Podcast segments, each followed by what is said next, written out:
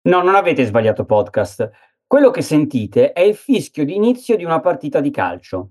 Ed è esattamente lì che deve spostarsi la vostra immaginazione, al campo da calcio. Avete presente la sua grandezza? 105 x 68 metri. Beh, solo nel 2022 ogni minuto, l'equivalente di 11 campi da calcio, è andato perso a causa della deforestazione. Una perdita che ha generato 2,7 gigatonnellate di diossido di carbonio, pari alle emissioni di un intero anno dell'India da fonti fossili. Sono Antonio Picasso di competere.eu e questo è Risico a Tavola, il nostro podcast online tutti i martedì, creato per parlare di sostenibilità alimentare o più in generale della filiera dell'agrifood vista dalla prospettiva più sostenibile possibile, ovvero realistica e scientifica. Partiamo dall'inizio. Dicesi deforestazione, la distruzione delle foreste per destinare la terra ad altri usi. E perché dovrebbe allarmarci? Io l'ho imparato alle elementari. Le foreste sono i polmoni del nostro pianeta. Assorbono anidride carbonica, producono ossigeno, che è vitale per la nostra esistenza, e sono un habitat di biodiversità. Deforesti, perdi tutto questo. Questa è la prima minaccia diretta. Aggiungiamo poi il ruolo primario che svolgono nella regolazione del clima e nella prevenzione delle inondazioni. Cioè? Semplice. Immaginate che agiscano come serbatoi, assorbono e trattengono l'acqua piovana. Senza di esse si rischia un aumento del deflusso superficiale, uguale inondazioni. E ancora, la deforestazione contribuisce alla perdita di umidità nell'atmosfera. Questo influenza il modo in cui piove e si traduce in periodi di siccità più frequenti e intensi. Basta pensare a questi ultimi mesi. Quanto è grave questo processo? Abbiamo fatto il confronto con i campi da calcio. Lasciamo ora che siano i dati a parlare. Secondo l'Outlook 2022 pubblicato dal World Resource Institute, lo sfruttamento delle foreste pluviali primarie è in aumento.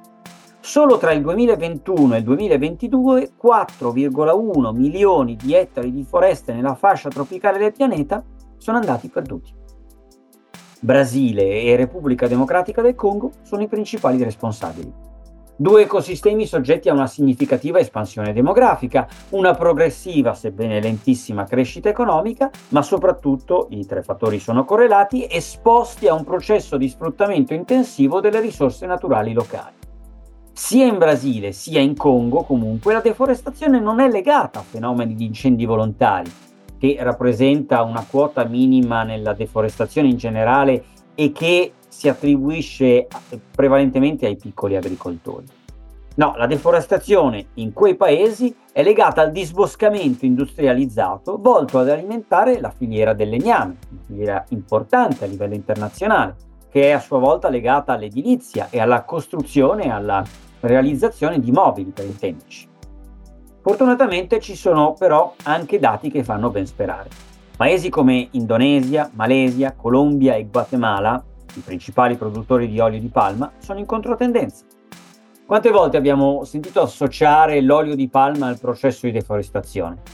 Tante, con ragioni valide, troppe, con motivazioni pretestuose. I dati dimostrano infatti una controtendenza. Dopo il significativo e innegabile processo di deforestazione, questi paesi hanno fatto inversione a U. Sono riusciti a mantenere i tassi di deforestazione ai minimi storici. Meno 64% di perdita di foreste primarie in Indonesia, meno 57% in Malesia, per fare due esempi. Vi sorprende, vero? Beh, succede quando si riesce a distinguere la realtà dalla percezione. La filiera, che per decenni è stata accusata di essere tra le principali cause di deforestazione, ora sta viaggiando in senso contrario. Un esempio di sostenibilità e resilienza per le altre commodity. Però un attimo, non vogliamo svegliarvi tutto oggi. Uscirà un episodio proprio su questo. Torniamo alla deforestazione. Per ora abbiamo citato paesi molto lontani da noi, ma anche la nostra cara Europa è responsabile di deforestazione.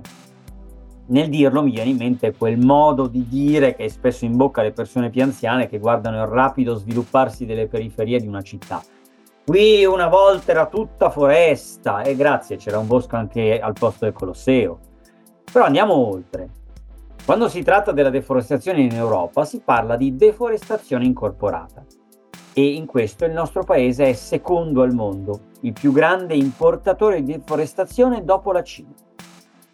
Tra il 2005 e il 2018 le importazioni europee di beni associati alla deforestazione hanno causato la perdita di 2,7 milioni di ettari di soprassuoli forestali, 2.800 in media ogni anno. Ci è voluto un po', è vero, ma ora l'Europa ha capito. Preservare e proteggere le foreste è fondamentale per garantire un futuro sostenibile per il nostro pianeta e le generazioni future. O forse potremmo fermarci a garantire un futuro per il pianeta, perché per le generazioni future dipende. Vivere in un ecosistema mondiale più a misura di natura, invece che più a misura di natura e di umanità, vuol dire fare i conti con le risorse tutte di cui abbiamo bisogno, quindi rinunciarvi. E così arriviamo all'EUDR, o EUDR. Vi dice qualcosa? È lo European Union Deforestation Regulation, il regolamento contro la deforestazione e il degrado forestale, entrato in vigore a metà 2023. Un provvedimento complesso, c'è chi vi ha perso le notti per capire come applicarlo e soprattutto come spiegarlo alle imprese, perché poi sono loro che davvero devono metterlo in pratica. Il regolamento europeo è concentrato sulle catene di approvvigionamento che devono raggiungere un livello di deforestazione zero e obbliga appunto le forze produttive a verificare, attraverso la due diligence, una dovuta diligenza, che i beni importati o esportati non provengano da terreni deforestati o non abbiano contribuito al degrado delle foreste dopo il 31 dicembre 2020. C'è di più, le imprese devono anche verificare che i prodotti siano conformi alla legislazione del paese di produzione per quanto riguarda i diritti umani e che i diritti delle popolazioni indigene siano stati rispettati. Tutto perfetto, tutto nobilissimo negli intenti e negli obiettivi. Ora, quali sono le materie prime coinvolte? Queste famose commodity: bestiame, cacao, caffè, legno, gomma, palma da olio e soia, a cui si aggiungono gran parte dei prodotti da essi derivati. Cioccolata, per esempio, il caffè, l'espresso intendo dire, banalmente, i mobili, come dicevamo prima, l'olio di palma, la carne e tutti i derivati, per esempio, della soia. Stavo dimenticando un punto fondamentale ma critico. Il regolamento introduce anche un sistema di valutazione per misurare il rischio di deforestazione e degrado forestale, assegnando diversi livelli ai paesi: basso, standard, alto. Una categoria del rischio che determina obblighi diversi per gli operatori e le autorità competenti di ogni Stato. Mi spiego meglio, almeno ci provo. I controlli per i paesi a basso rischio saranno più semplici. Al contrario, quelli per i paesi definiti ad alto rischio saranno intensificati. Se vogliamo andare più nel dettaglio, le autorità competenti dovranno effettuare controlli sul 9% degli operatori che commerciano prodotti provenienti da paesi ad alto rischio, sul 3% per i paesi ad rischio standard e sull'1% per i paesi a basso rischio. Concedetemi un ulteriore passo avanti. Veniamo al nostro paese. Cosa sta facendo l'Italia per concretizzare queste indicazioni arrivate da Bruxelles? Sarebbe bello darvi una risposta, anche perché vorrebbe dire averla ricevuta. Per il momento, invece, non abbiamo alcuna certezza. Infatti non è ancora chiaro chi se ne dovrà occupare: il Ministero dell'Agricoltura, che ha le competenze sulle foreste, o quello sull'ambiente.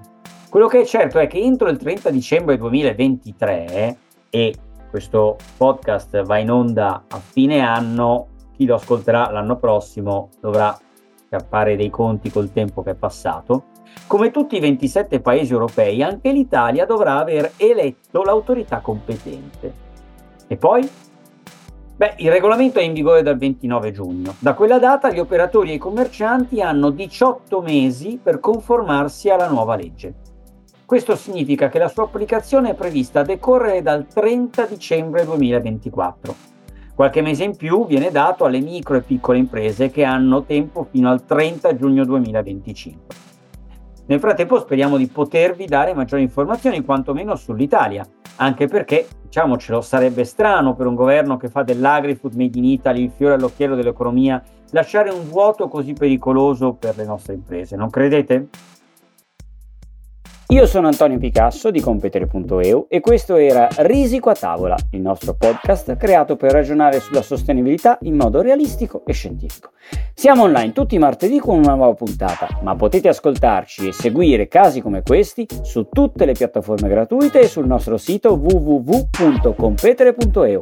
Grazie, a presto!